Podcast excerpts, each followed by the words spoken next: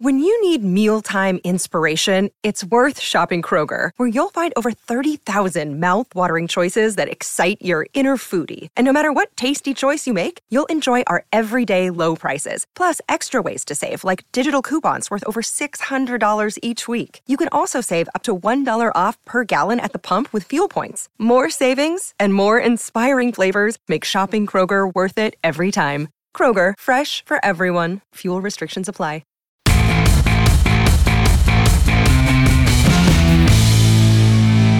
Welcome back to season five of Comic Book Nation, the only show that does it all for geek culture and the official podcast of comicbook.com.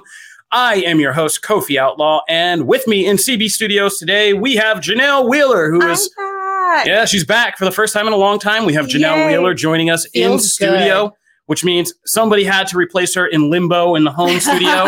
and this week, this is our most regularist guest over the course of five seasons.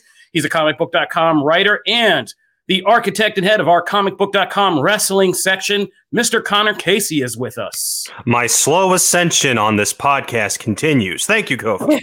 Yeah, yeah, it's a slow coup. Mean, it's a slow coup. We love to see it. Um, if you guys are watching us live, which you should be because uh, the interactive version of the show is always so much fun and you guys should be a part of it, you probably noticed that my regular co host and uh, longtime partner since the beginning of this, Matthew Aguilar, is not here with us today, which is absurd because Matt's like, we were just talking before the show, Matt's like never not here. I know. But um, it's not a bad thing. Matt's a okay. He's actually out in the field covering WWE's Royal Rumble for us. So he is quite a fun weekend. Matt is a big wrestling fan, and so he is getting to get out in the field. I mean, he's usually either cooped up doing this or doing dad stuff Yeah. or doing just comic book writing stuff. So we love it when he gets I'm to get so out, have some him. some fun, meet some of his favorite kind of wrestlers, and uh, he's going to be making a bunch of great content for comicbook.com wrestling and for our comic book nation youtube page so uh, keep both of those in your bookmarks if you're a wrestling fan over the course of royal rumble weekend so that's all the uh, elephant in the room kind of stuff we got to do here matt's okay he's having fun janelle's with us connor's calling in and we got a lot to cover this week. We are the only show that covers all things geek culture, and we got to do a lot of it today. First up, we're going to be stopping by the DC universe to talk about a couple things. If you have not been following our show through all five seasons, in our first season, when we were just a young podcast back in our old comicbook.com studios, we one of the first things we did on this podcast was we had, were some of the only ones who had DC Universe accounts and we were super duper excited when we got to be one of the first shows to cover uh, DC Universe's original title releases. Two of the biggest ones, of course, were Titans and Doom Patrol. And this week it was announced that both are going to be, these fourth seasons are going to be the end of these shows. Ugh. So Titans and Doom Patrol are coming to an end on HBO Max. And we just wanted to take a minute and just say RIP yeah. because as we said this those shows were very tied to us in this show we we really just launched the show being and that was some of our most exclusive and kind of dra- crowd drawing content. Some of you who are regular fans are here because of that Mhm. and because of those conversations. Because like i said we were some of the only people with dc universe accounts who were you know jumping into these shows and and covering them. So I binged these like at the you know suggestion of you guys. And um i i guess the the one thing that i have to say is i just wish they would have known sooner that like this was going to be their last season because i feel like they would have like wrapped things up differently you know yeah yeah I, and i will say that like titans has become like a staple for me personally and i really feel like it's elevated so much since it's been on hbo so this is kind of a bummer in my opinion Connor, Now, didn't, uh, didn't Doom Patrol know that they were kind of wrapping up? I, I feel Yeah. like it, it was more of a surprise for Titans. I think it was Yeah. more a surprise for Titans. Doom Patrol Mhm. kind of new, and um, yeah, and I think they were ready to be kind of done with it because they had done a lot with that show, but it was something that felt like it was going to wrap up its story. yeah Um, Titans, Brenton, I think there was confusion about Titans because years ago during one of the DC FanDomes, I forget if it was the 2020 or the 2021 DC FanDome, Brenton Thwaites actually came out and was doing a spot in- for Titan season four, and he made some comments or he was doing an interview and he said, you know, he was talking about one of the storylines about him and Starfire, and he's like, yeah, these are things, you know, that we're going to see play out over seasons four and five. And so it led people to believe that there had been discussions and plans made for a season five to come. Mhm. And now it kind of was just like, oh, um, I think both we kind of knew over the last year. It's been a crazy year at DC, Yeah. and we we knew there were changes on the way. Obviously, uh, with Warner Brothers Discovery kind of coming in, and David Zaslav saying they're going to do a bunch of stuff different, and the whole DC Studios launch. I mean, clearly it was going to be a new day. I was hopeful on this one though. Um, I was. I wasn't. I wasn't. I was If hopeful that we keep Titans. no, if there's anything that's easy to cut, it's it's a show that gets kind of middling audience ratings that now has casts going into fifth seasons where, you know, payments, contracts, all that stuff Mhm. can cost you a lot more money and are probably not cheap to produce. It's Right. different for like Harley Quinn, which animation is much more manageable, voice acting much more affordable. But I think I knew all these both were on the bubble. And unless you were going to build out this section of the DC universe, they're going to probably focus their efforts in doing what Marvel has done, which is kind of cutting all the Shows? extraneous kind of shows, the agents of Mhm. shields, of what have you, and legions, and making it all one big in universe things with like the Penguin series connected to the Batman and whatever else they plan. This Green Lantern Got show, you. wherever it fits in, and that's still That happening. So I mean, writing was kind of on the wall, but yeah, it is. It's disappointing. And to answer uh, some questions from the comments, yeah, uh, Titans season four is on hiatus. It's supposed to be back. We don't have an official date, but I think March or April are what one kind of executive producer or crew member or somebody kind of let slip. So I think it's in the spring that we'll get the second half of Titan season four, which is exciting. We just got White Raven, Brother Blood just became Brother Blood. Like there's it's about to jump off. So at least we'll get an exciting end to Titans. But and maybe they'll shoot something to kind of wrap it up. I don't know. They do have the hiatus time to kind of maybe go back in and film like a little at least epilogue or something to just kind of so. close it out. The That right would be way. nice. All right. Um, and uh, yeah, welcome Meteor 316 to the live show. This is where it really goes down. So RIP Titans and Doom Patrol. Just and uh, if you guys haven't seen it yet, the new Shazam Fury of the Gods trailer dropped yesterday. So this is one of the DC movies we're getting this year, although it is sometimes I think Janelle, you've spoken on this before about how hard it is now to kind of get invested in these movies. Um, I didn't agree with you when you said it before. I just was too tired to fight that day. But uh, after seeing this trailer, I'm kind of agreeing with you now. Oh, I'm like, yeah, it looks cool, but why? Like, Yeah. how invested? And until somebody tells me that like Shazam is headed for a bold new future in this new DCU, like I don't Yep. know if I can ever just look at this as like almost like an extra size silly TV one off. You know what I mean? Like, yes, so, nailed it. uh, I mean, yeah, Connor, maybe we we've beat this horse dead. What do you you need? We need some fresh perspective. here. Sure. So I, I can't believe I'm the one coming into this with some uh, positivity when it comes to DCEU. But uh, when I first watched the trailer yesterday, I thought I honestly couldn't get through it. I got about halfway through and said, "Yeah, this looks boring." Uh, but when Hmm. I knew we were talking about it today, I figured I'll give it another shot and look at it. And I want to try and take this from a different perspective because on the one hand, there's no Superman, no Black Adam. COVID slowed down its production. This isn't going to be connected to anything outside of its own franchise. The big DCEU reboot is on the way. That Mr. Mind uh, midway trailer from the last movie is clearly not getting followed up on.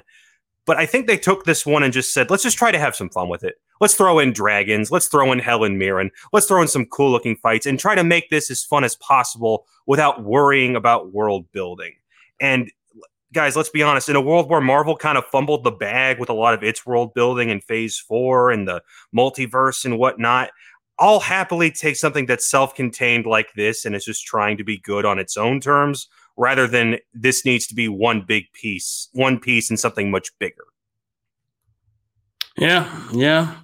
I mean, it could be fun, but as people are pointing out in the comments, I don't know if it's like I'm going to a theater fun. it's not for me for yeah, sure. this is one of those I'll see you in HBO Max in 30 to 45 days Yeah. type fun. Yep. So, But Connor, I'm so glad you have that perspective. yeah, I didn't expect like, positivity from yeah, from Connor. it's great to see you. You're kind of If- filling if- the Janelle role. If Matt's not here, someone's got to be blindly positive. that. Yeah. yeah. Yeah. Matt would just be like, "It looks fun. It looks fun." You know? It The does It looks cool. Someone made a Khaleesi reference. That's fun. Yeah, Yeah. The Game of Thrones people were freaking out in the comments that Game of Thrones exists in the DCU now. Um, Yeah. That's pretty cool.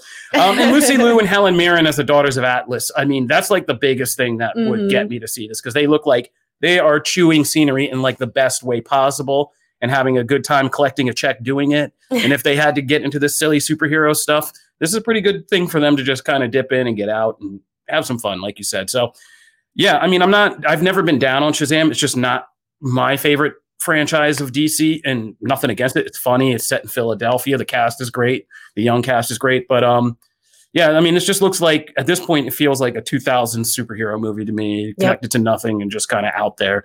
And, it, and it's kind of hard to invest. But, you know, I'll see you on HBO Max in 45 days and I'll be very happy. and it looks better than Black Adam. So, you know. All right. Black Adam wasn't that bad. It, it definitely wasn't that good. I liked it. I mean, Yeah, and, and Kofi, you said it's set in Philly, so when the Eagles lose in the playoffs, this will be this will be the recompense for that. You'll be able to bounce back are- like with this. Yeah, no, any other year that might have hurt, but this year you, you better you better just you better slap some ice on Mahomes, Kansas City boy, and just hope for the best there. He's walking just fine, thank you. yeah, yeah, I don't think so. Looking like he's doing like I don't even looking like weekend at Bernie's in that last game. All right. Uh-huh. All right, let's get back to uh, geek stuff. We'll leave football on the side. We don't want to go there, but um, let's talk. Move around to our main event. One of our main topics today. Um, you know, Comic Book Nation. We usually do geeky stuff, but believe it or not, guys, we are multifaceted, and we kind of got set up for Phase Zero by this because Brandon Davis said they'll do it, and I was like, uh, I guess we'll do it. but we'll talk about Oscars today. So. This week, the Oscars were announced for what I believe is the 95th. Is it 95th this year? Ni- Uh, 95th, yeah. yes, because it looks like 1995 in the logo. yeah. It's Uh, the 95th Oscars were released. I mean, uh, the nominations were announced. Uh, Ra- Riz, um, Razam, oh my God, Riz Ahmed and Allison Wilson, Allison Williams. I just butchered everything right That's there. okay. Um, both got up there and read the nominations. It was a live Disney event, which I think they handled very well this year, getting Yeah. it live on Disney Plus, making it available, and it was simple. It was short, sweet, and to the point, and exciting to watch. cringy. Yeah. No. Sometimes it gets so cringy. No, they picked good hosts Yeah. this year. Uh. Allison Williams had to dance through some stupid dialogue, but she does it really well. Yep. So uh, yeah, it was good. But um, let's just talk about what we got. Uh, so I mean, interesting lineup this year. We're going to start with just like the best picture. We're going to go through these, not take too long, but uh, Mhm. a good mix this year. And I think what I would say about the best picture noms is how I'm surprised about what a kind of mix of we got in big blockbusters and kind of the usual Right. art house stuff you would probably expect. Usually there's only like one blockbuster. Yeah, but this Like, year it seems to be really tipping, right? Yeah. And not only blockbusters, but two sequels, which is insane Crazy. for like, yeah. Yeah. Which, if you're not an Oscar buff, that is kind of insane for for a Best Picture nominee. Um, and so we got Avatar: The Way of Water is up there for Best Picture, and Top Gun: Maverick. Like those are the two kind of really big films that are in there. Mhm. Um, our dark horse kind of breakout hit for a lot of people this year. Everything, everywhere, all at once, which I was so happy to see because I was like, if you fumble the one. ball on this one, but I mean, it won Golden Globes. Right. It like has topped so many critics lists. It topped Comic Book Nation's Yep. you know list for me and Janelle, which is really what should matter in these things, right? um, but like, yeah, it was it was good to see it up there. I'm Yeah. I am pulling, and all all things said, like I am pulling for this one. Me and too. some background I know I should give you um even comic book staff and producer Jim Viscardi doesn't always register this but uh people like uh Charlie Charlie uh turn up Charlie if you ever know Charlie Ridgely who's on paternity leave right now shout out to him and his little man and his wife they're doing good I saw them uh I saw him rather but um me and Charlie are part of the Music City Film Critics. I was like one of the Oh. founding members of the Nashville Film Film Critics group. So we do all this. I actually do this as my like little side hustle to comic book is seeing all these prestigious films, making these lists, and we help kind of influence who gets in these circles. And a lot of these people and a lot of these films were from our kind of list too. So I'm happy with all how all this is going, and I am invested in this Oscar stuff. So that's a little fact about me. Yeah. Um, but of this list that we just kind of showed, I, I think we're pulling for everything everywhere all at once. Oh, yeah. I don't think any I've seen and I've seen pretty much all of these. Um, Triangle of Sadness is the you, only one I haven't have seen. not. Yeah, no. Most people haven't, so we're not going to get into too deep. I know my audience, um, but I've seen most of these, and while I like all of these films, I think it's time for something that actually spoke to a lot of people, that actually touched a lot of people, that actually Yeah. made us get back in and like love movies Yes. as movies. I think this is the year that's very important. Agreed. And e- that's something more along the lines of Top Gun Maverick or Everything Everywhere All at Once. Is there anything on there that like you're kind of like, why? I'm not getting into that. We'll get into snubs and, Okay. and things like that in a little bit. But um, I mean, there's just the usual stuff. Tar is very Oscar. Is Cate Blanchett doing this character piece? Um, Fabelmans is classic, kind of Spielberg, Oscar bait. Mhm. All quiet on the Western Front. I mean, war movies have been, you know, getting. Always. Yeah. This one is, I mean, it's rough, but it's very well done. Okay. Um, it's kind of like a Das Boot of kind of World War One with like people in the trenches, the camera. It's very Wow. intense. Um, also on Netflix, but like Avatar. I mean, but I don't want I mean, Avatar. For me, Elvis, like Yeah, I was not impressed with Elvis personally. I think but Elvis is the performance thing for like Austin Butler, who did like a really good job as opposed to the whole Baz Luhrmann experience of it Gotcha. all. Um, yeah, so I- I'm kind of just we'll make this simple. I'm pulling for everything everywhere all at once, and so should you, Connor. I know you are kind of a film buff too in between wrestling. You're a complex layered man. So what do you feel about all this? So the Oscars used to be my jam. This used to be, especially in college, I went out of my way to make sure that I saw everything that got nominated. Um, somewhere along the line, mostly with COVID, I fell off that track. And but I've made it my mission this year, now that the awards are up, to try and see all the Best Picture noms before the cer- the the ceremony. Um, but the interesting thing about the Oscars is that the conversation is never just the award, is never just the nominations. It's the award itself, and how the Oscars are always asking the question of how do we get people to actually watch this thing because the ratings keep going down. And I think a great response is put some movies in the nominations that people have actually seen and not just oh we're going to put the batman and the marvel movies in the technical categories we're going to put avatar 2 which just crossed 2 billion in best picture conversation we're going to put top gun maverick which held the title for highest box office of the year for a long time in the conversation we're also going to put the low-key internet fan favorites like everything everywhere uh, Elvis basically turned into one giant meme by the end. So I feel like enough people were talking about it where it was justified. But then you still can't escape the art house type movies, women talking. How many people have honestly seen that? Tar, you only have heard about that if you've listened to critics talk about it. Um, I just think that this, similar to pre pandemic when Parasite won, everything Mhm. everywhere all at once is kind of poised as the it's not the biggest of the box office hits but it's argue it's pretty indisputably the best movie of the past Mhm. year and rightfully deserves to be recognized as so even though it's smaller cast smaller budget lesser known directors it can gain so much and the awards can gain so much by being el- by elevating this to that best picture status Yes. um, and, and if you look at the other categories, like of the fun movies that we all talk about, did anyone really feel there was a snub? Because I, outside of Angela Bassett getting uh, Best Supporting, I, I didn't really think that there was anybody that really deserved. oh, there's from- like a whole Oh, section that oh, Kobe yeah, yeah, yeah. has No, no, no, ready no, to no, go. no. Oh, yeah. Let- yeah, let's go in. Okay, if we want to go in. into snubs, we can go into snubs for Let's sure. Yeah. All right. So yeah, I mean, there is a lot of good stuff sprinkled throughout the geek stuff. I mean, visual effects. We're used to, you know, the Batman got three nominations. Black Panther got five. Avatar two got four. So I Mhm. mean, DC and Marvel are pretty much starting to rack up nominations, even in the major categories, like you said Absolutely. um, in still holding down visual effects and things like that. But uh, yeah, geek culture is kind of bleeding into this prestige lane. And but there were some snubs this year. I think a lot of one that a lot of people are talking about has to do in the best actress category. Um, some a lot of people were not happy with some picks like Andrea Riseborough or Ana de Armas.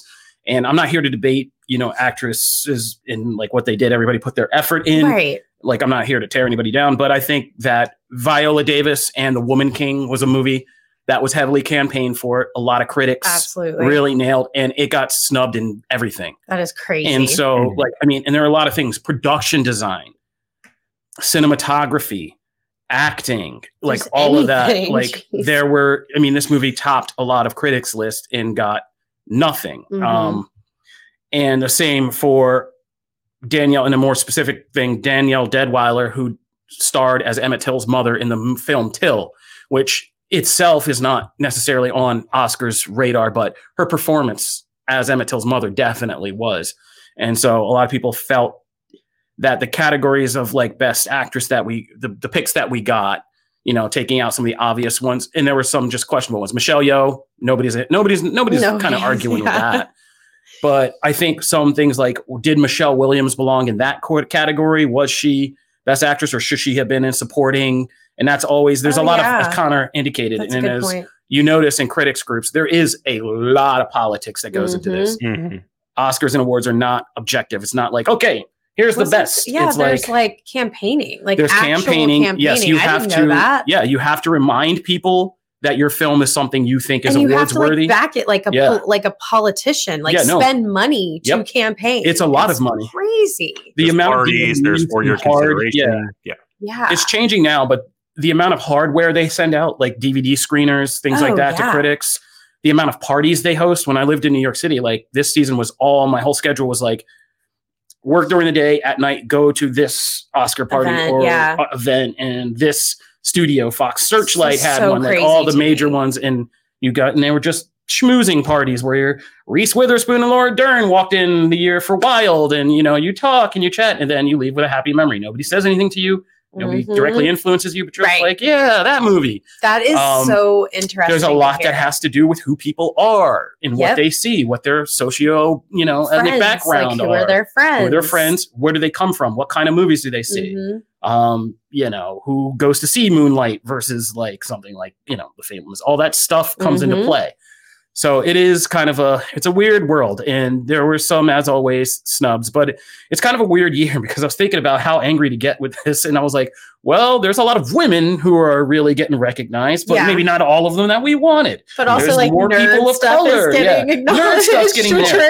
More about. diversity, people, Yeah. you know, Asians, people, you It's know, so black Latino people. Like it's all kind of coming, but still not happy. Like how how angry versus happy should we be? right. It's always confusing these days. It right? is. Like so.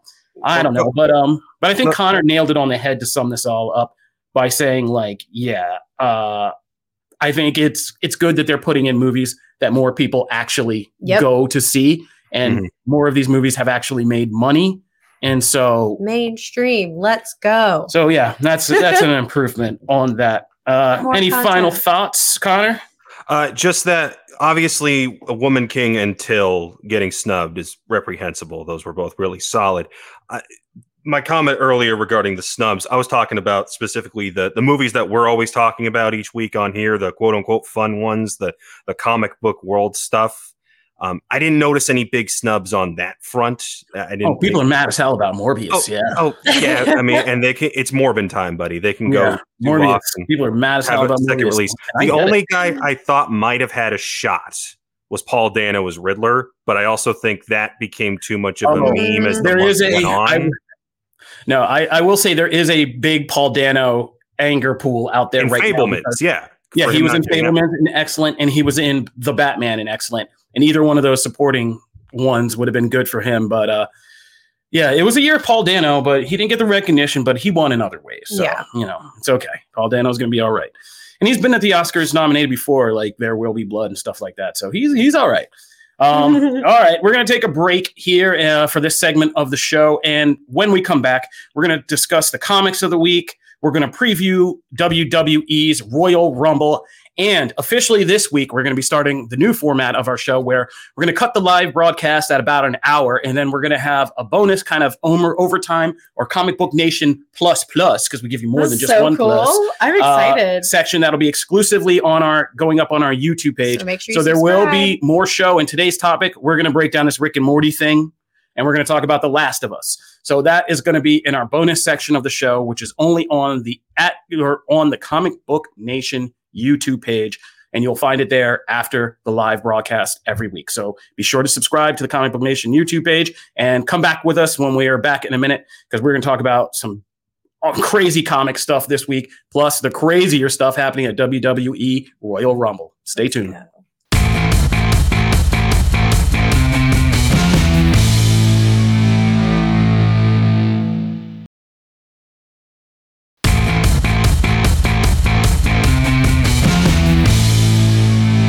Welcome back to Comic Book Nation, the only show that does it all for geek culture. In our first segment, we talked about the big cancellations at DC of uh, DC's Titans and Doom Patrol series. We also looked at the Shazam, Shazam Fury of the Gods trailer and broke down this year's Oscar nominations and snubs and what it means for geek culture. So you can find all that in the first segment of the show. But now, moving on to our second segment, it's time for kind of our uh, previews and reviews. And this week, our reviews, we're going to be moving up our comic book section. Matt's gone. Matt Aguilar usually is our comic book maestro, but uh, he is off covering WWE Royal Rumble this week. So it's up to me, Janelle, and Connor to do it. And uh, what a week. And I saw him hat on Wednesday. He came in the office to prep for Royal Rumble and some other stuff. And he's not usually here when I'm here, but uh, we saw each other. And he was just lamenting the fact that this is the one week of comics that he chose to miss. but uh, here we go. Of Let's course. get weird. So, first up in our comics pick this week is the new X Men event launch or X Men event kind of uh, special e- issue. I'm sorry, Matt, I'm failing um, but it's called Sins of Sinister. And Sins of Sinister is a comic that brings together so many different storylines from both the X Men's new House of X era and old Easter eggs. There's there was Marvel even released a thing to be like, "Yo, you guys know how many Easter eggs are in this thing, right?"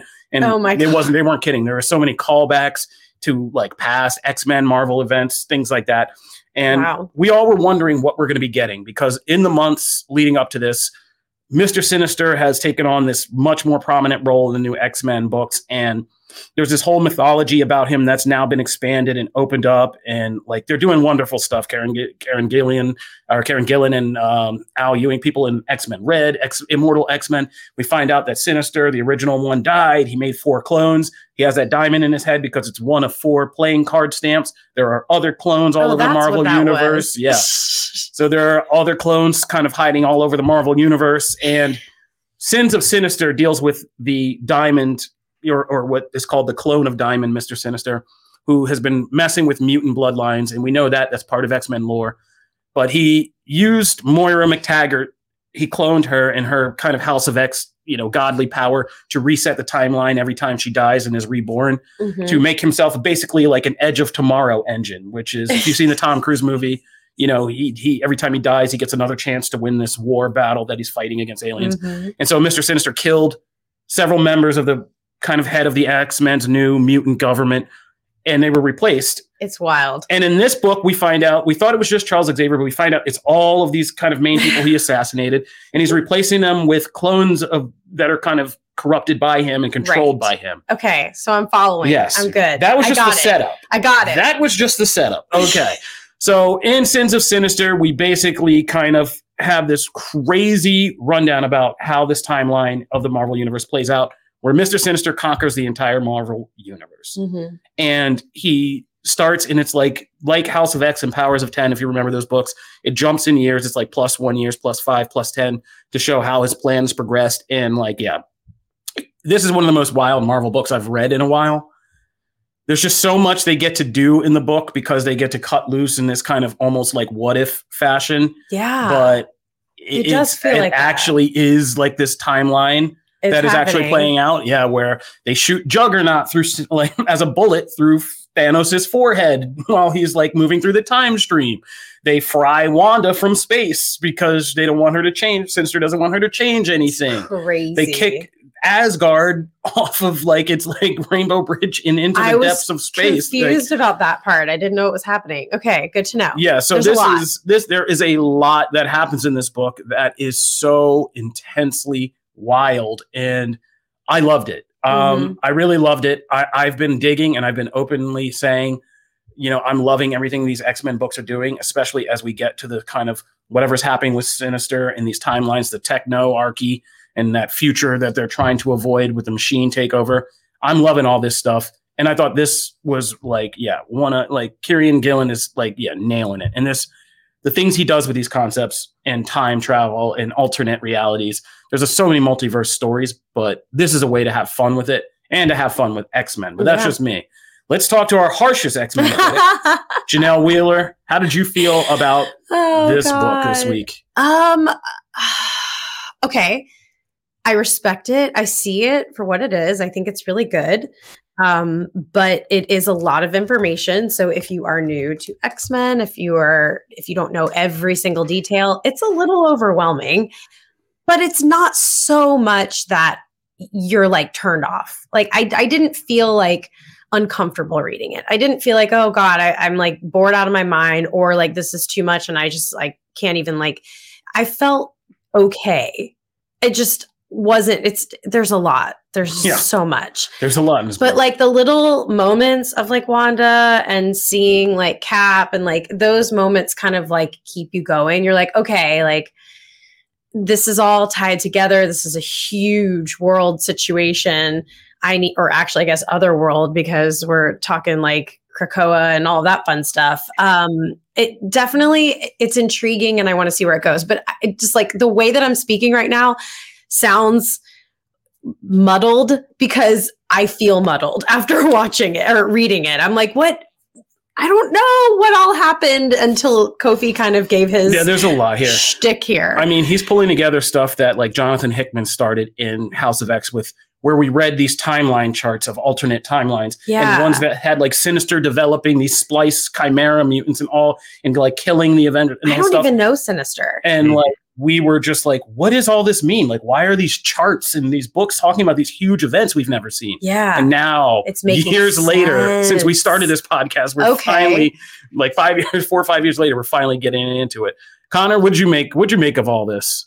So, for some context, I read House of X and Dawn of Ten when we were reviewing it issue by issue here on the show, and then I've been fo- keeping up with the X Men because I review Wolverine each week, and I just picked up the new Deadpool series that started about a month ago.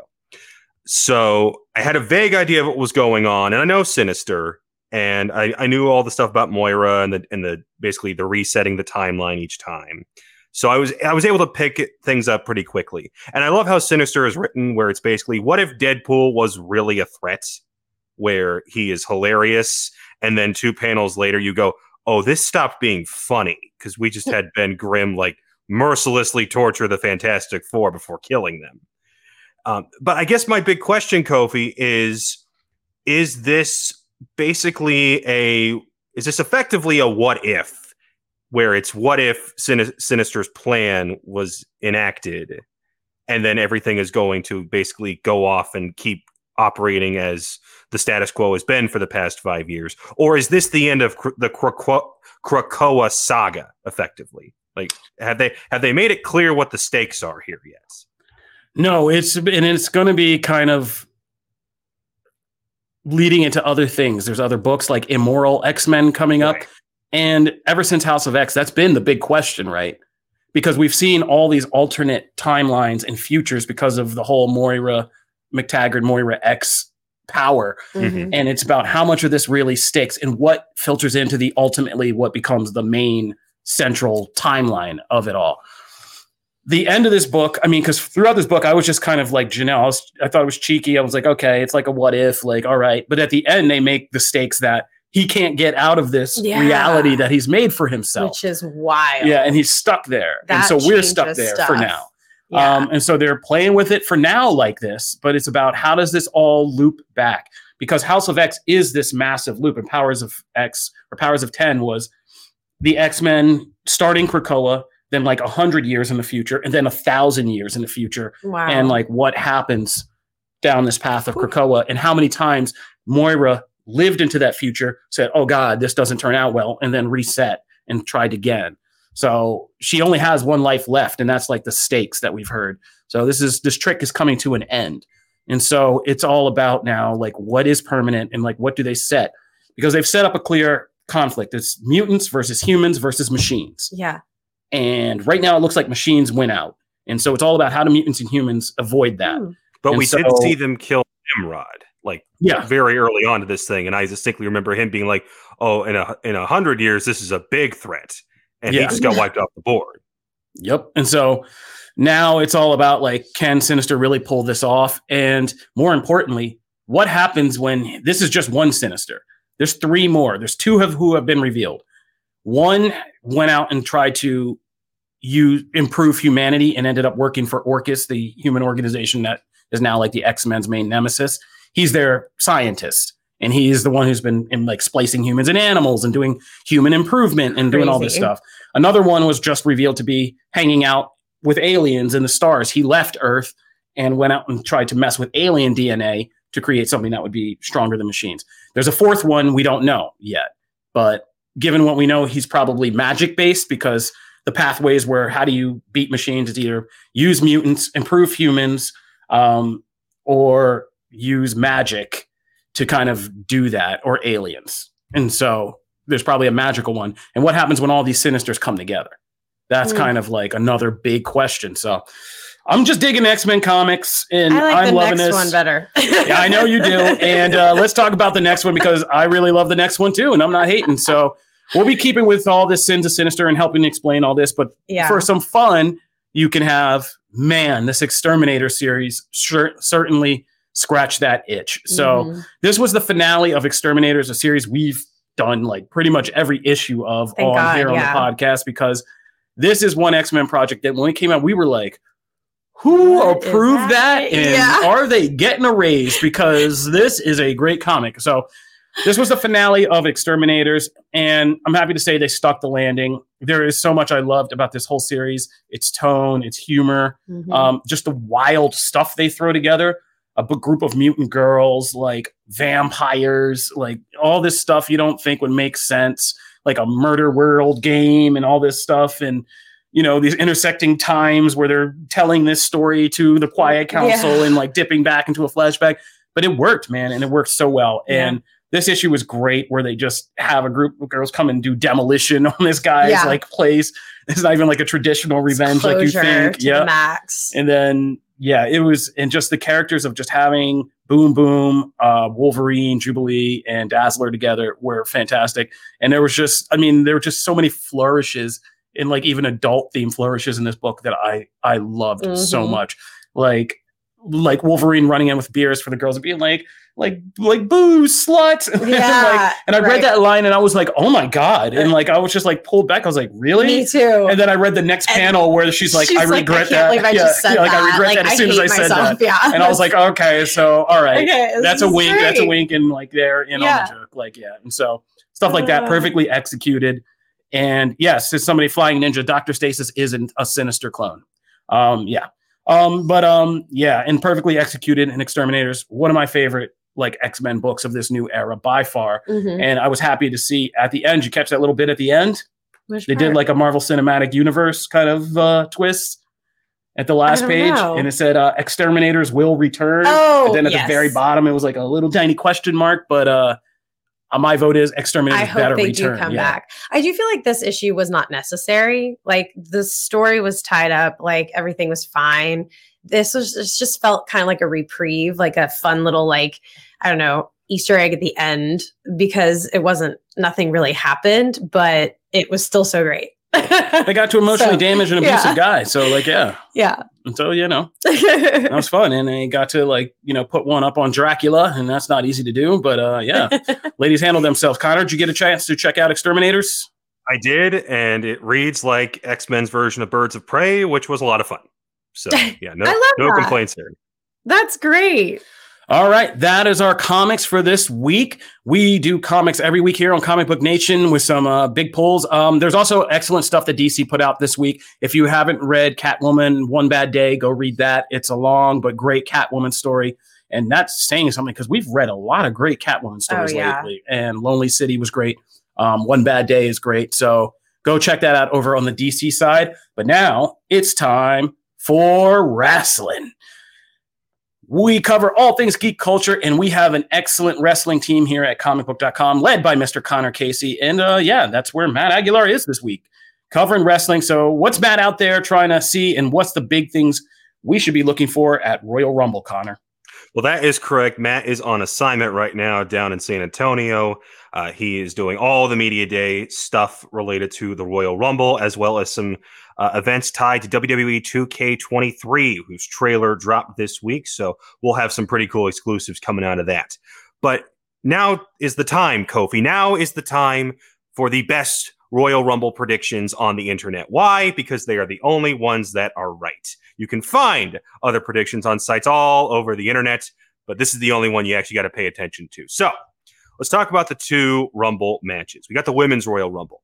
A recent report came out this week indicating that there are some big changes to the women's championship plans now that Ronda Rousey has, for whatever reason, removed herself from the equation. But none of that has deterred me from the woman I picked a month ago to win this match. Rhea Ripley is winning the Women's Royal Rumble. She is one of the hottest acts on Raw right now. She and Bianca had an incredible rivalry back in NXT. They have not had a singles one on one match on TV since their last bout in NXT back in February 2020. That's pre pandemic for you folks keeping track at home. Belair is going, is looking to get to a full year as Raw Women's Champion at WrestleMania. Rhea has the Judgment Day, who can help stack the deck in her favor. That's going to make for a fantastic WrestleMania program. So Rhea Ripley has to win the Rumble this weekend. Now for the tricky one. It's the men's Royal Rumble. There are so many questions heading into WrestleMania season. Is The Rock coming back? Does he have enough time in his very busy schedule to come back for a match? Did Steve Austin agree to the WrestleMania match with Roman Reigns that was reportedly offered very recently? And we had the story on that this week. Will they finally split the two world championships before we get to Mania? Because that still seems to be the big thing that's been teased week after week. What are they going to do with Sami Zayn? He is the hottest act in the company right now. And I would make a strong argument his storyline with Roman is the best thing in pro wrestling right now. Is he going to be a factor in the main event of WrestleMania? Would that mean he'd have to win the Royal Rumble? What happens at Elimination Chamber next month? It's in his hometown of Montreal. We got all these questions, and I do not have the answers for those. But I think the trick is is that none of those actually need to be answered this weekend. The only thing that does need to be revealed is who was winning the Rumble, and I am still picking Cody Rhodes. Reason number one of the 16 men who have actually been confirmed for this 30 man match, he's the only one with a legitimate shot. Reason number two, he is the easiest piece of the puzzle to move around, no matter what the answers are to all those questions I just listed. If you want to split up the titles before Mania, he stays on Raw and fights for the WWE Championship. If The Rock can't make it, you pair him up with Roman. And if the fan support for Sami Zayn is so big that they have no choice but to add him to that main event, you make it a triple threat and problem solved. My only word of warning for this year's Royal Rumble and folks who have been following WWE for the past decade know exactly what I'm talking about. You do not want a 2014 situation, and you are setting yourself up for that if you don't firmly establish that Sami Zayn is not in the Rumble, because the fans have clearly picked their guy. And if he's not in the Rumble, but there's always the possibility he could be, people are going to boo everybody in that match until he shows up, including Cody, who you're trying to push as one of the next faces of your company. If you can firmly establish, have Roman say in a promo, hey, Sami, you are banned from the Rumble. It's that simple. But do not leave that door open or you're setting yourself up for a disaster. If you don't believe me, ask Dave Batista. That's all I got, Kofi. Wow. That was great. Wow. Connor coming through hot. That was one of the best monologues I think we've ever had on this show. um, yeah. Keep your guys, guys, keep your eyes peeled to comicbook.com wrestling. There's going to be a lot of content coming your way, and it's going to be a good week. Uh, I lied to our people in the uh, booth. Rich Rich and Aaron are in the booth today, and I lied to them, telling we were going to make an announcement at the beginning of the show because my brain can only hold information for like 10 seconds before it's gone. I already But forgot uh, to. yeah, breaking news as we came on today is The Last of Us has been renewed for season two on HBO. It's official. The Last of Us is coming back for season two Let's on go. HBO. It literally got announced right when we sat down and hit the button to launch the show today, which is typical I on this mean, show. Like right up before we started, right after Did we're done. we even expect it to not get No. to season two? Oh, there No. was never a doubt. Yeah, Never. there's Yeah. never a doubt. But now that just means we are in for more hashtag more pain because More content. woo, we know season one is game one and game two, we were just in the office all and it was it was crazy. We were all just like reliving like PTSD playing The Last of Us Part Two, while simultaneously saying how much we loved it. Because Mhm. I guess that's just what who people kind of work at this office. But um Yeah. yeah, I can't. Um, I can't. I, I'm not even gonna. I'm not even ready for people who are now getting into this mainstream viewing to get into the content of the second game. It's oh going to get gosh. wild. Um, but we're going to talk more about The Last of Us right now in the bonus after section of the show that we're about to record and put out on our YouTube page. We're also going to talk about everything that happened with Rick and Morty this week and uh, its co-creator Justin Roiland. We're going to get into that mess as well and debate what should be done going forward. So be sure to stay tuned and hop on over to our YouTube page later today once we have the video up. So you can also come back and check out the bonus overtime section of Comic Book Nation, which we are doing because we have so much to talk about, but we only got an hour. So we want to make sure we get all this content covered because we are the only show that covers all things geek culture. That's it for our regular live stream broadcast. Thank you guys. If you're just tuning into the podcast, subscribe on your favorite platforms, Apple Podcasts, and everything in between. Also, subscribe to Twitch or on Comic Book Nation YouTube, whichever your favorite platform is for video, because we love to interact with our fans there. You can find me at Kofi Outlaw. You can find me at Janelle Wheeler. And at Connor KCCB. We also have the at Comic Book Nation Twitter feed for all your questions, concerns, or anything you just want to chat about. We will love interacting with you guys. So hit us up. That'll do it for the regular show. We will see everybody next week, same time, Fridays, noon Eastern, live streaming here in the CB studios. We are Comic Book Nation, the only show that does it all for geek culture. Be sure to check out our content also on comicbook.com. Peace. Hi, guys. Later.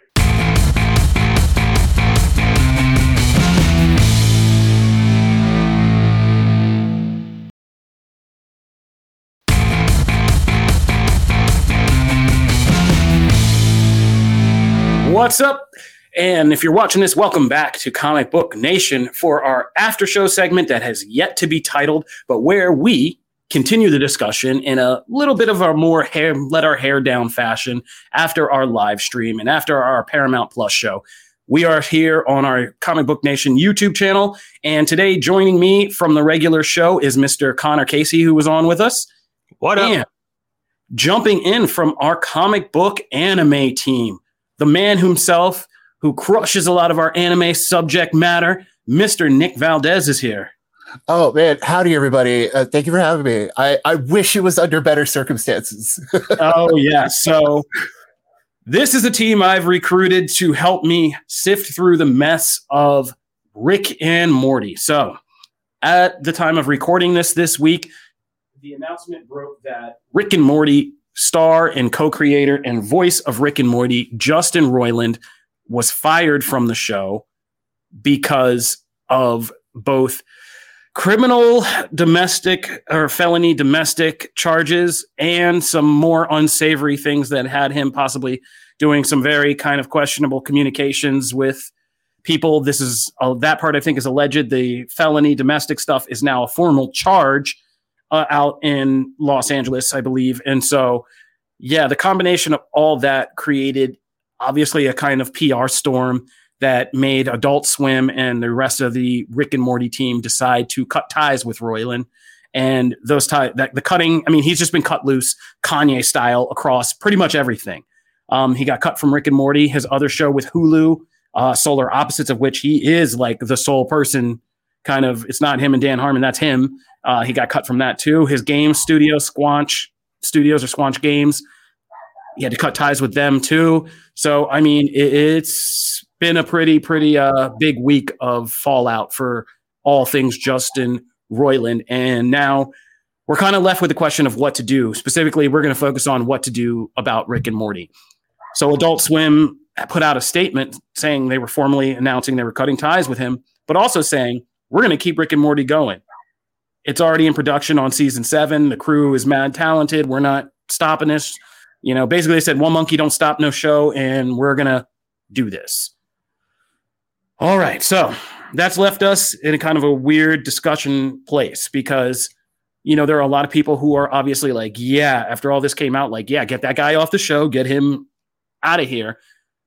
The question I have for you two gentlemen is do you agree that Rick and Morty can continue without Justin Roiland? And then we're going to get into discussions about how or how not that might be feasible. So, Nick, you are the person who, I mean, you have jumped in and sorry, but you're the person who jumped in on the uh, Rick and Morty beat and has been just nailing it for us for pretty much seasons uh, five and six. So, how are you feeling, buddy? Yeah, this is something that I've had to contend with as a professional person and as a fan of the series. You know, so what I'm so glad that they cut ties, you know, because there was a hint that they would continue because it's already been confirmed for 40 more episodes at this point. We're going straight through season 10. And, you know, it is one of the steadiest gigs in adult animation, which these days is hard to come by. So, on the plus side, those are two big things. On the other hand, it's we're in an unprecedented front where two of the titular characters in a series are being replaced by someone new. So, you know, there are reports that Roiland hasn't been as involved with the creative side of things as he was maybe in the early days. So, in a sense that, you know, that's not the, the worst case scenario losing him, but it is going to be a thing of, you know, suddenly all this attention is going to be on season seven, where, you know, season six, as someone who covers it day to day, you know, it, it wasn't the hottest season. And suddenly now, this honestly, like, this might be the best thing for it. Like this, this is going to rejuvenate Rick and Morty. It's going to at least get so many more eyeballs on it to see how Adult Swim handles it from this point on. And unfortunately, it's probably also so far into production that we won't see any significant changes until season eight, maybe even season nine. Yeah, that's a that's a factor. I don't think a lot of people. I mean, as somebody you are our expert on this, and even I, I don't think have sat back and kind of thought about that about where when they said that little note in their message about separating with Roiland, they did say we're in production like mm-hmm. on seven, which is kind of I think was the PR way of saying you guys are stuck with him for a little bit longer like because we already made that money and filmed that stuff so we buckle in for that. Um but yeah like you're right season eight or season nine and we're going to talk about that but first i want to get connor's thoughts on all this. So it doesn't surprise me at all that they're continuing with the show that massive what was it 70 episode deal that they signed yeah. on for years back? Which i honestly thought was a giant albatross to the series to keep stretching it out ad infinitum like this because you look at other adult animation family guys unwatchable at this point and the corpse of uh, the Simpsons just got renewed for two more seasons. So the last thing you wanted to see was a show like this get dragged out to those levels, but yet this is exactly what we're setting ourselves up for. Uh, so it doesn't surprise me at all that it's continuing. As for what the show is going to look like, it really hinges on what performers they pick to get who's playing Rick, who's playing Morty. Is the same guy playing both? Is that same person going to be playing all the different background characters like Roiland would always do? And how is their delivery going to compare to his? Because Nick, you mentioned how the his the creative side of things he wasn't as involved in, but so much of the especially the Rick humor comes from mm-hmm. his improvisation, his you know the the trailing off, the belching, and the the random interjections. Same with Morty. So whoever they bring in has to either bring that exact same kind of flavor or do something completely different. And suddenly, we're lo- when we look back at the show when it's completed, we look at the Roiland era being these first six seasons, and the name actor here for the rest of those seasons. And then people can debate endlessly as to which side was better, but they got to pick the right person first for that. Um, I don't think the show is dead in the water. I think that, like you said, it's kind of the breath of fresh air that it needs. I mean, season six, I think, was better than season five. But then yeah. again, nothing from this season topped how the evil Morty thing ended for now. So it's right. it's very much a question of is this effectively a reboot? Is does this can we fix some of the lifelessness that the show had been carrying for a bit?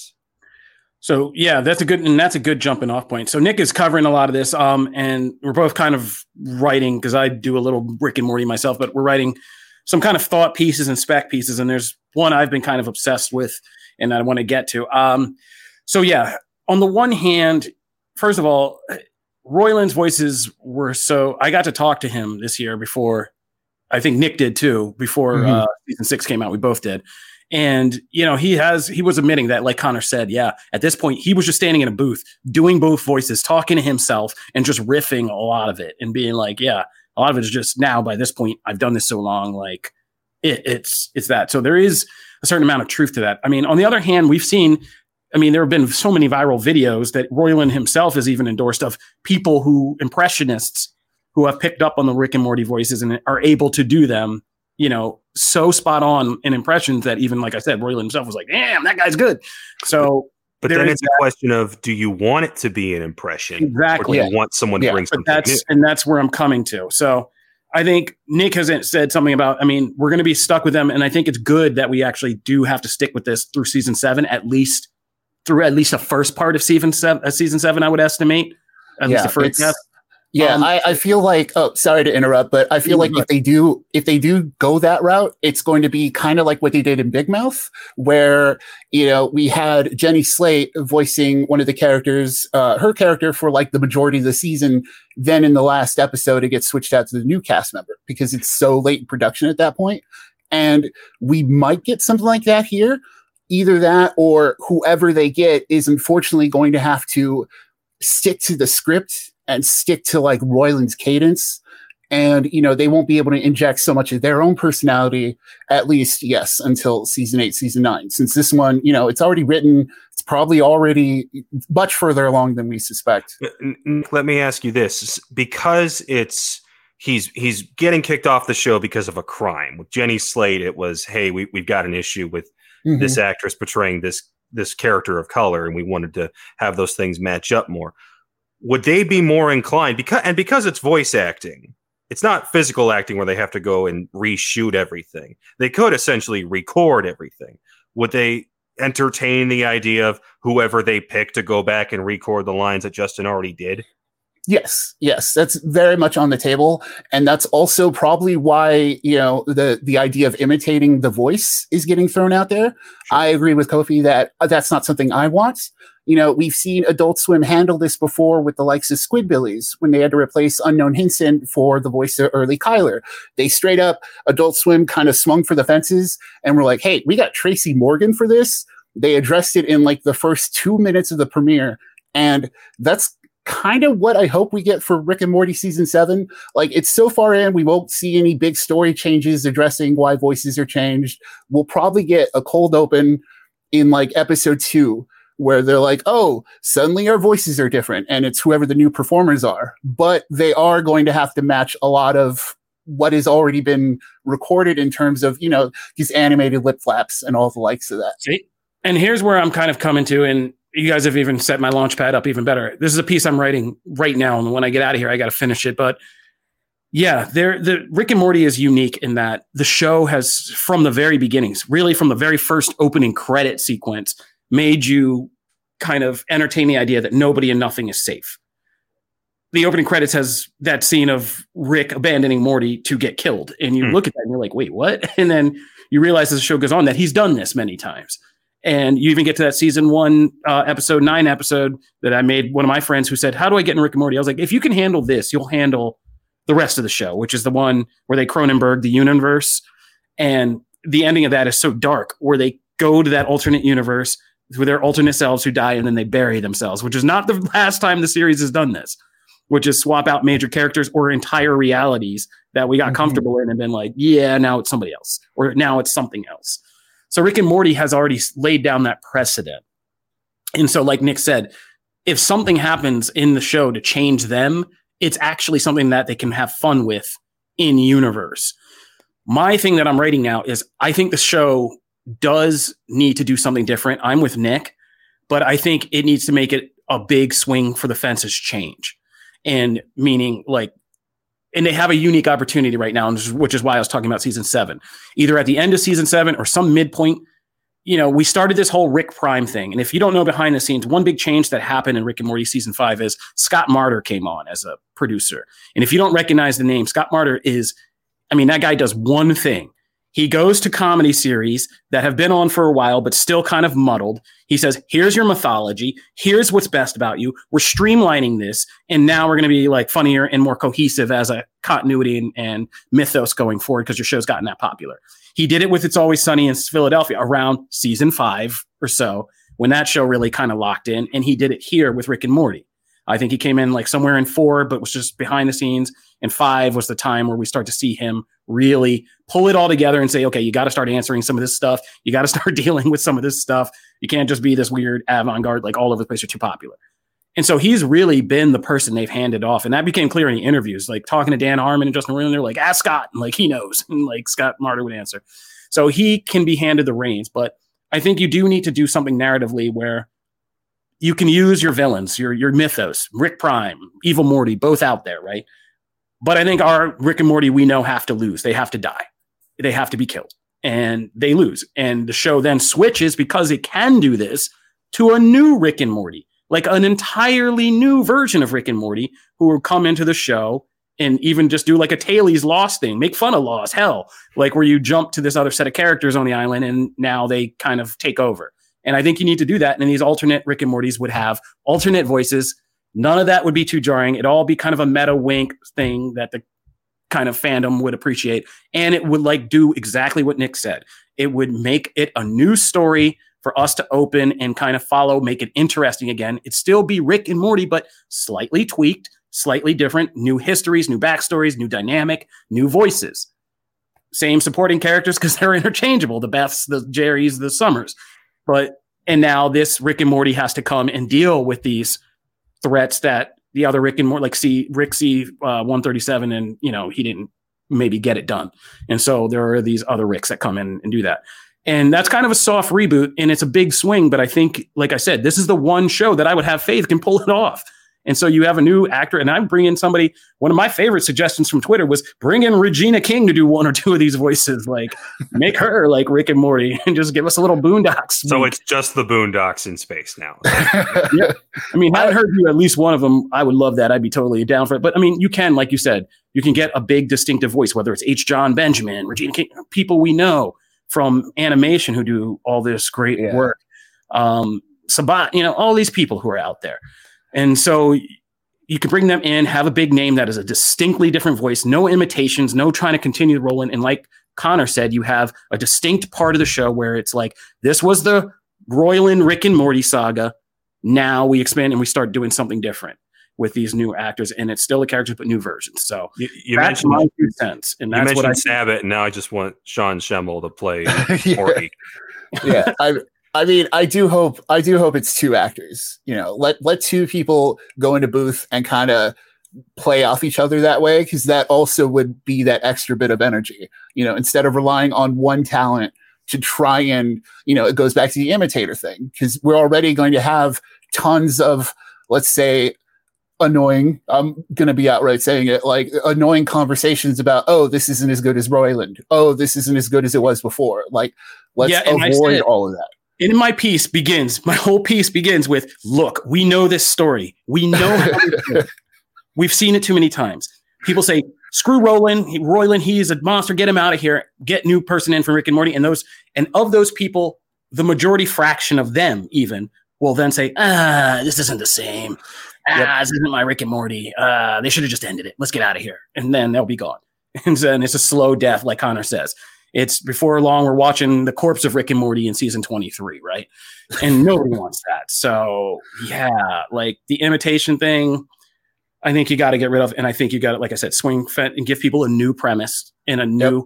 Rick and Morty in the one show you can pretty much, besides like Loki, that you can do that and just be like, yep, whole new Rick and Morty. You've seen this before. Now it's just slightly different and let people go in that way. But that's just me.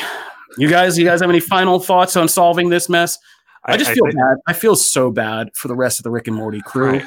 Yeah. The yeah. animators, everybody who finally locked in this job was like, I wasn't sure it was gonna last, but here we are. Now we're like rolling. Yeah. No point, no pun intended. Now we're rolling. And like then this. Uh, yeah. I, yeah, I have one. Yeah. I I have one idea. When they when they say, "Hey, we're going to introduce the new voice cast in this episode," have the episode be a silent episode, and then oh just have them flip off the camera, and then you have to wait till next week to hear them. That would be I really that, like that idea. I really, like that idea. yeah. that, yeah. I really like that idea, and it's a very Rick and Morty thing to do. So I, I mean, yeah Connor, I hope your yeah. idea goes up the ladder and gets to somebody because it, it needs to happen. That would be an and it would just be an amazing episode. Like, and I love yeah, when a do whole silent movie episode, right? Yeah. Like, uh, you know, instead of speaking, we get the words on screen, and Yes. yeah, that- yeah. They gotta go to some Silent Planet, like, like that. That'd be amazing. Oh man! All right, so that's Rick and Morty. Um, Nick, thank you for taking your time off from your day to come in and uh, sludge through this mud with us. Uh, you can Oh. stick around. We're going to talk about the Last of Us latest episode and kind of uh, what's coming up. If you want to hang out for that, you can. Otherwise, you can get back to your busy day. Yeah, I wish I could, but I haven't seen it. I mean, I guess I have to now, right? Season two. But but thanks for having me, everybody. I really appreciate it. Later, That is Nick. Nick Valdez, and you can always find his work over on our comicbook.com anime page where we cover anime, manga, and kind of all things from Adult Swim and other places that kind of really do house and promote anime. So check out his work over there. Connor, for the end of our bonus section today, you and I are just going to trade a couple quick thoughts. Uh, what'd you think about The Last of Us episode two? You liking the show? So I'm in the weird spot where I still haven't played the games, but I know what happens. So I, I knew this was like this is the lone wolf and cub story. This is not lone wolf and cub and motherly character story. So I knew Tess was going to bite it here pretty quickly. But um, no, the the the show is fantastic. I freaking love Chernobyl and try to get. It's one of those shows where it's like this is one of the best written shows I've ever seen. It is also impossible to recommend to somebody because it just gets horrific at so many different points. Um, that being said, like so much of what made that show great has transferred to this. And I think what's interesting is that the stuff that specifically is new to the show that was added in is being praised as some of the outright best scenes. The opener from last week in the 1960s. This week with the uh, with the scientists being like, your only solution is to bomb this city and everyone in it. It- it- little details like that are they're chilling, but they help make this world feel all that much realer. Yeah, that opening scene really messed me up. Like, what if? Because as it is, like, there's always going to be a scientist who knows first, like how screwed we are. And then she was just like, "I just want to go home and be with my family." And I was like, Right. "Oh God!" Like, uh, yeah, this whole thing with the fungus is terrifying. Um, cordyceps research has gone up. Uh, mycology studying fungus is now about to be like the hottest new thing at college. Is The, the mouth tendrils is what gets me because it, Oh, it's yeah. just so unsettling.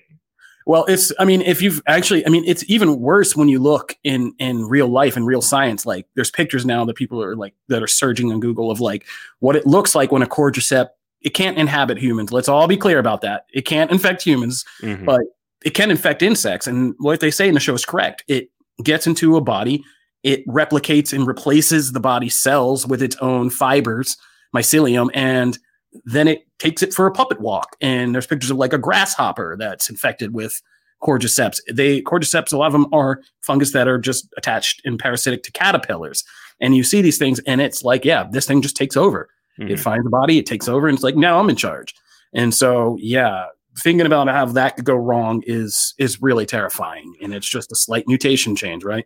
But um, luckily, none of that has happened in millions of years, and we're we're we're okay. We're we're Uh, we're safe. Not the global warming thing isn't going to, cause this like the like the show indicated. No, That was Earth is a little bit more uh, timeless and enduring than that. Yeah. And fungus have seen some some things with the dinosaurs and whatnot. So yeah, these temperatures I don't know about, but uh, it's just a but it's good science fiction and horror because it's that slight tweak of reality that makes you think it could happen and then keeps you up at night. And every time now you're covering your floors, and every time you see that black mold or the red mold or whatever, you're like, you know, you're going in.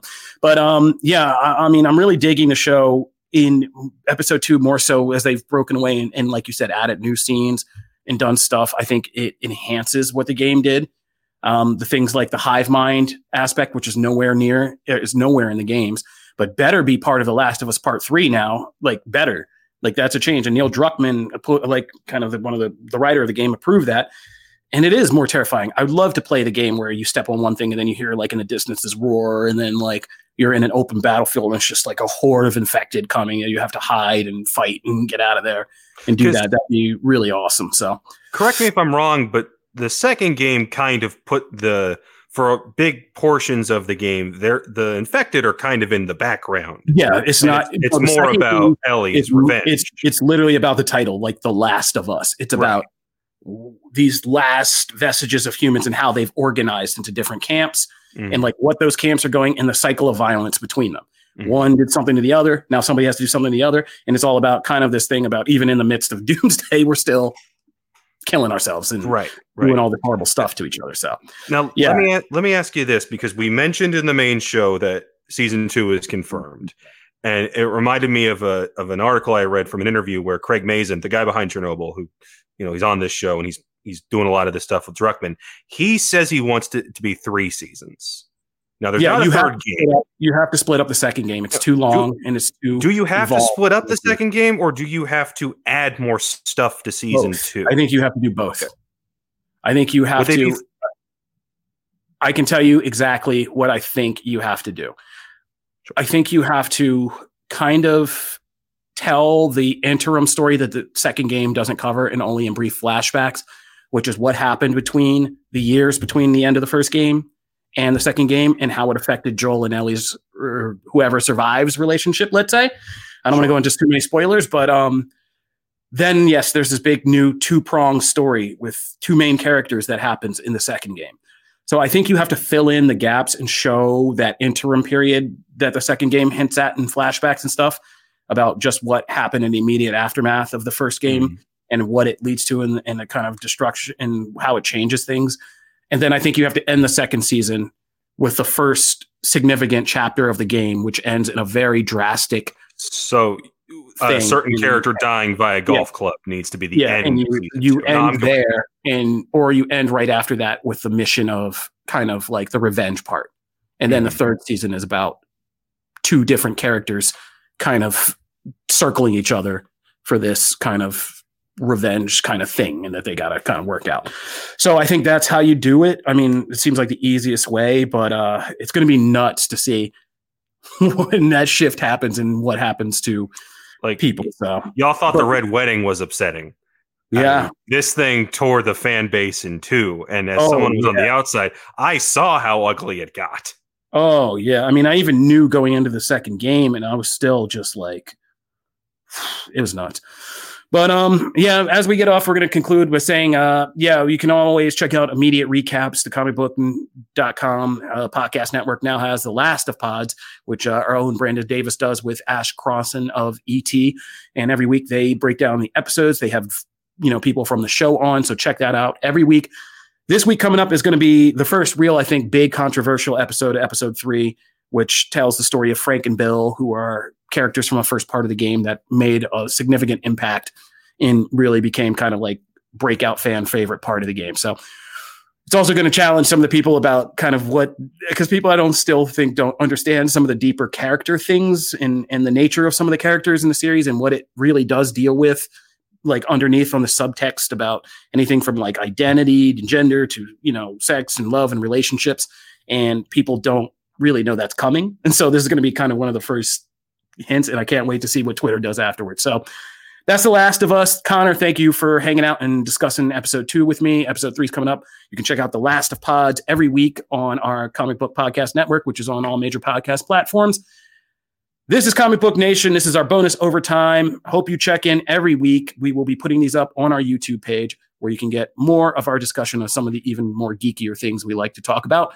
I'm Kofi Outlaw. You can follow me at Twitter at Kofi Outlaw at Connor KCCB on Twitter. Check us out on TikTok, Comic Book Wrestling, and check out all our coverage of the Royal Rumble this Saturday. Myself, Matt's on the scene. Nick will be helping with the writing, as will Evan Valentine. We got the whole thing covered wall to wall, so don't you dare miss it. All right, and be back next week for our regular show every Friday at noon Eastern, live on Comic Book Nation YouTube. See you guys then. Peace.